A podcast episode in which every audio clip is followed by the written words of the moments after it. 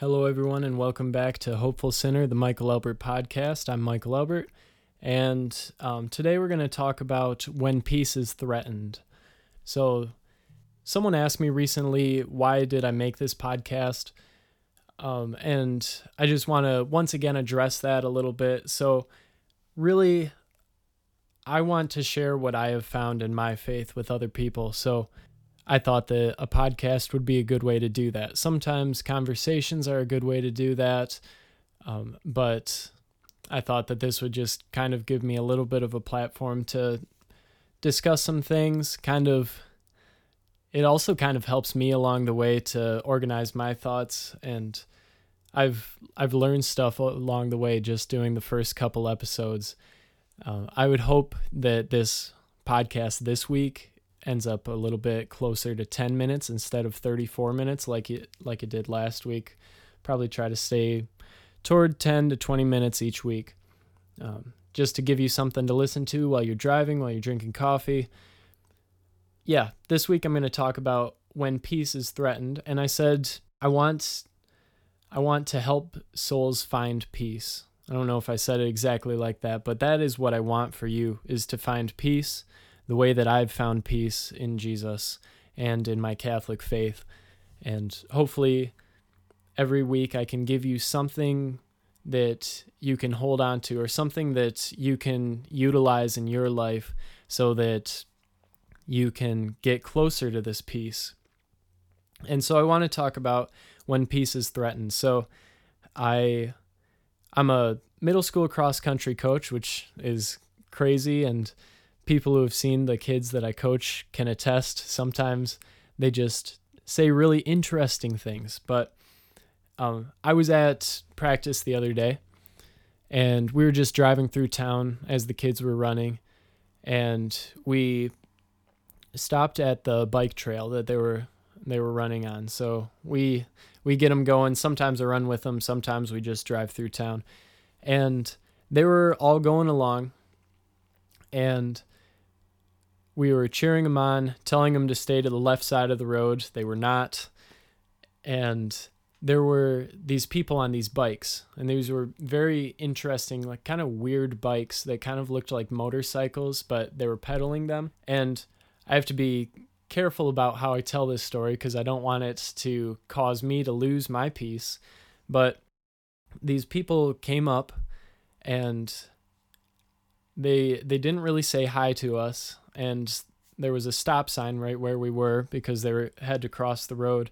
And this man didn't really say anything to us and he kept going. But then the woman stopped and she said something along the lines of are these kids going to be out here every day? And we're like yeah. Yep they're the cross country team. And she said well it makes it pretty hard to use the trail now stop at that point immediately you can imagine the flood of things that came into each of the three coaches' heads, including myself, that we could have said. It, thanks be to God that we did not say any of those things, but we could have come back with something pretty snappy, and I imagine I imagine you could as well as you're thinking about this. If someone said something that sharp to you, and so I could have let it take my peace. I could have um, I could have snapped back at her. That's that's kind of the first thing that I was thinking about in my list of options of what I could do. I could have said, well, this trail is for middle schoolers and it's more important that they have it. Well, it's more important that they have it for their cross country practice. I could have said something like that. Um, I could have waited till she left and then kind of gossiped with the with the other coaches trying to kind of tear her down. This person who I've only had one experience with in my whole life I could have the only experience I ever had was just trying to rip her down. Or I could have just let it fester. I could have not said anything to her not said anything to the coaches and just let it eat me alive and think why did she have to say that? And think a bunch of really hateful things. So those are my three bad options.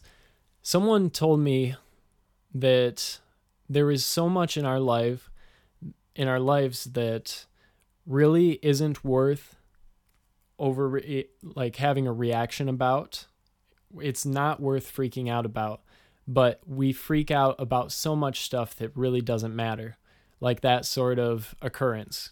And obviously I've been thinking about it cuz I've been preparing this but there's there's just so much that we really could just let go and we would be fine. Now, if we, all we do is sit with it, so my third option was to let it fester and not say anything to her or to the coaches and just let it fester. Now, that is maybe the best choice that I've given so far. However, if I do that, then that sort of stuff is going to build up and build up and build up, and eventually I'm going to punch someone or something. So it's important that you don't just sit on it and let it eat you alive because that's not healthy. Any psychologist is going to tell you that.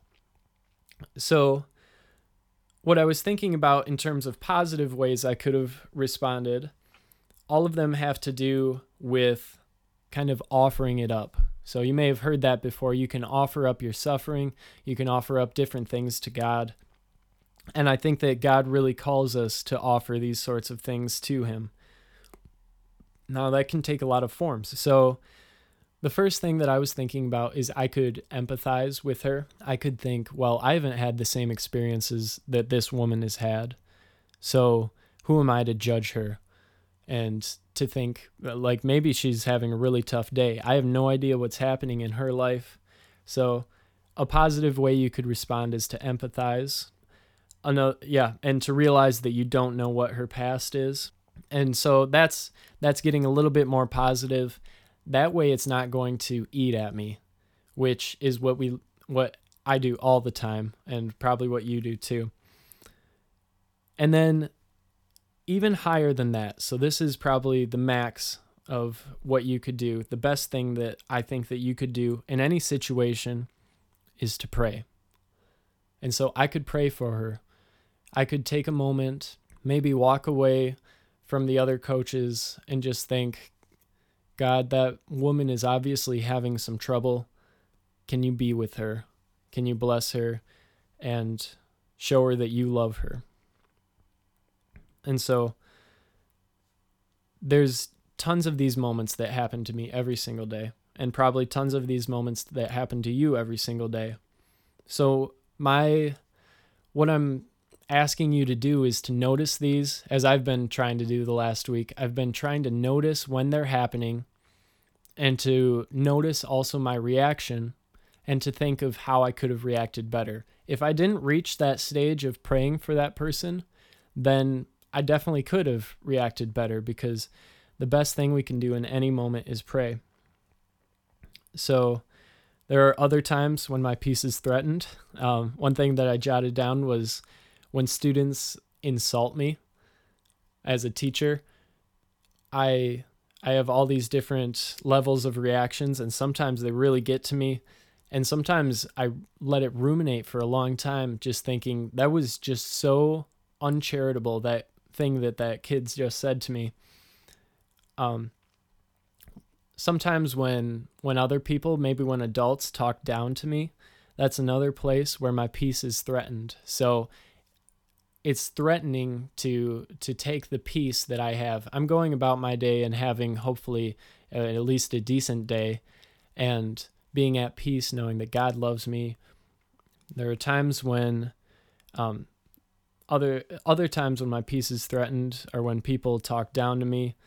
Sometimes sometimes my peace is threatened the most when I'm at the bar and I try to order a drink and someone says I'm going to need to see an ID for sure because you look like you're 14. Not cool, by the way, to say that. Um, but that's something that I let eat at me and where I can, where I could pray for that person. They're not even intending it as an insult, but it still is a threat and it's a threat to my peace. So, um, yeah, there was another specific story was I was riding on the way to a cross country meet. It always has to do with cross country.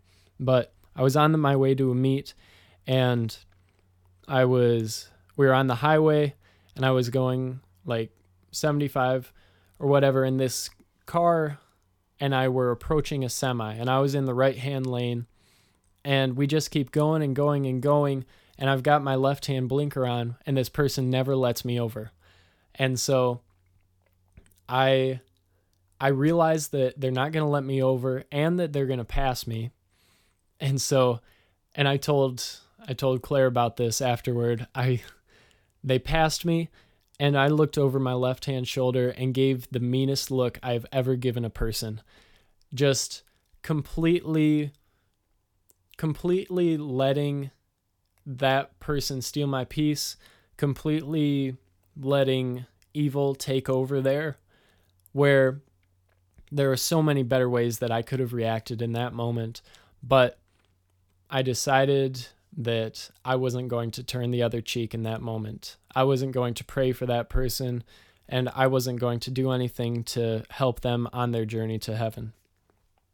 And so, hopefully, even after that sort of thing happens, you would think of praying for that person. Um, but that's just an example of where I failed and where I I let something so very small and insignificant and maybe cost me two seconds in my drive, I let that take peace away from me. Being annoyed is a choice. That's what I've heard. That if you, I think Father Mike Schmitz was saying that if you get annoyed with someone, it's a choice. You if someone is like say say I'm at cross country practice again cuz we'll just use that throughout this podcast.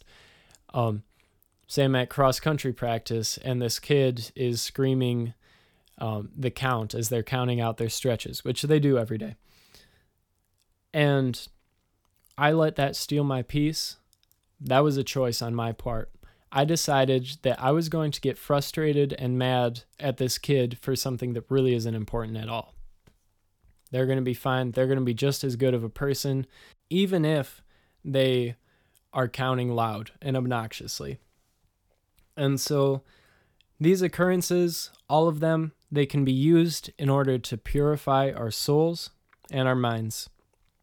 And the brain is something that rewires over time over all of these interactions, we have the opportunity to get better and react better to every interaction that we have.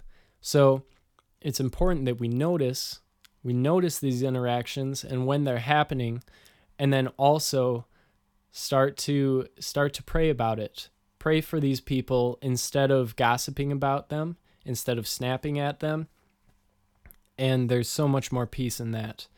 There's so much more comfort and that is how that is part of how we can grow in virtue is to notice when we fall short and to ask God for help.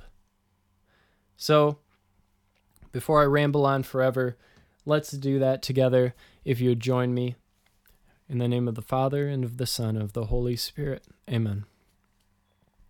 Dear God, when we face trials and when we face situations where people are annoying us, when people say things that hurt us, when people do things that hurt us, please help us to take your advice, to turn the other cheek, and to turn our focus to you.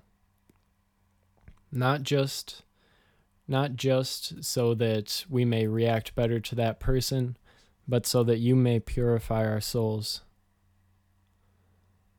God, help us, be with us, and show us your love for us this day. Our Father, who art in heaven, hallowed be thy name. Thy kingdom come, thy will be done, on earth as it is in heaven. Give us this day our daily bread and forgive us our trespasses, as we forgive those who trespass against us. And lead us not into temptation, but deliver us from evil. Amen. Um, if you're listening to this podcast, I will pray for you this week um, that you may not let anything steal your peace and that you may kind of notice these different instances when when you feel like your peace is threatened and that you may pray for the people who you're letting possibly steal your peace. So, thank you for listening. Please make sure to subscribe, and I'll see you next week.